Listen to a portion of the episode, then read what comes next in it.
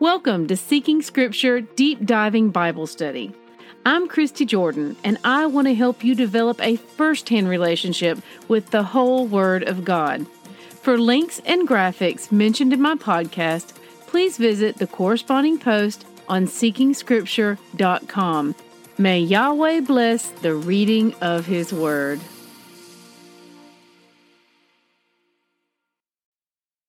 Good morning, siblings. Today's readings are Judges chapters 10 through 12. My notes are going to be brief today. You're welcome. I found a note by a well known Bible scholar whose notes I enjoy reading regarding the book of Judges. It reads All these things were written for our example and instruction. Israel did not forsake God more often than we have done. Life has been full of fits and starts, of backsliding and recommencement, of sin and repentance. We have nothing to say against Israel. Let us look at home and search our hearts and thank the Lord that his mercy endureth forever.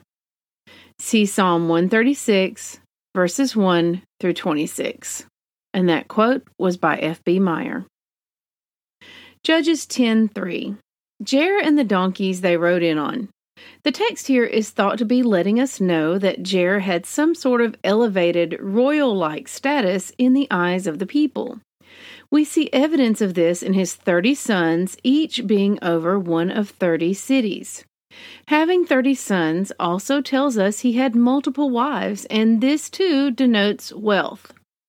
The text makes a point to tell us that the donkeys were not pack animals, but rather riding animals, another luxury for men of means. My Cultural Backgrounds Bible equates each man having their own donkey to being akin to each man having his own Porsche. Judges 11, verses 1 through 3, tells us that Jephthah had some obstacles to overcome in his life, and yet, again, due to who he was in the eyes of Yahweh, he prevailed. He is even mentioned in Hebrews 11, verses 32 through 34. Judges 11:24, Chemosh is the name of one of the primary gods of the Moabites. See Numbers 21:29, Jeremiah 48:7, Jeremiah 48:13, Jeremiah 48:46, and Judges 11:24. Solomon even built a high place for this god. 1 Kings 11:7 and 2 Kings 23:13. This is yet another example of why we should heed the Father's advice when living in the world not to be of the world and not to yoke ourselves to people who will lead us away to other gods. We like to tell ourselves that this is not possible, but then we see one of the wisest kings of all time doing just that due to his wives leading him astray. How can we think ourselves immune to these things that greater men and women than us have fallen prey to? And Yahweh Himself warns us against this likelihood time and time again. The difficult vow of Jephthah. First of all, I know this is a passage we're going to struggle with. Remember, just because the behavior is written about in the Bible does not mean that Yahweh sanctions it. In fact, human sacrifice and flippant vows are prohibited in Yahweh's law. See Leviticus 20, verses 2 through 5, Deuteronomy 12, 30 through 31, verses 30 through 31, and Deuteronomy 18:10. Also, Leviticus 27 lays out a clear path for redeeming a person who has been offered up by way of vow.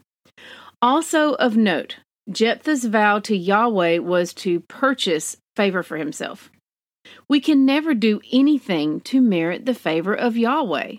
We cannot earn or purchase the gift. Anything we do should be out of gratitude, and we need to be guarded, careful, and measured with our vows. The world teaches us to make rash vows, but when we turn from the world to follow the Father, we should rely on His wisdom over the world's. See Ecclesiastes 5, verses 2 through 6. So, did he sacrifice his daughter? There are two ways of looking at this, and one is that he did. However, many scholars believe he gave her to the tabernacle as a full time worker. Women in this position remain chaste, and this is supported by her mourning her virginity. That she would never have children, as being a mother was a great goal of Hebrew women. Knowing that the Torah of Yahweh, teachings or law of Yahweh, expressly forbids child sacrifice, and that Jephthah is spoken of as a great man in Hebrews 11:32, I think we need to consider this possibility. Either way, this is definitely something to dig further into if you feel the need to.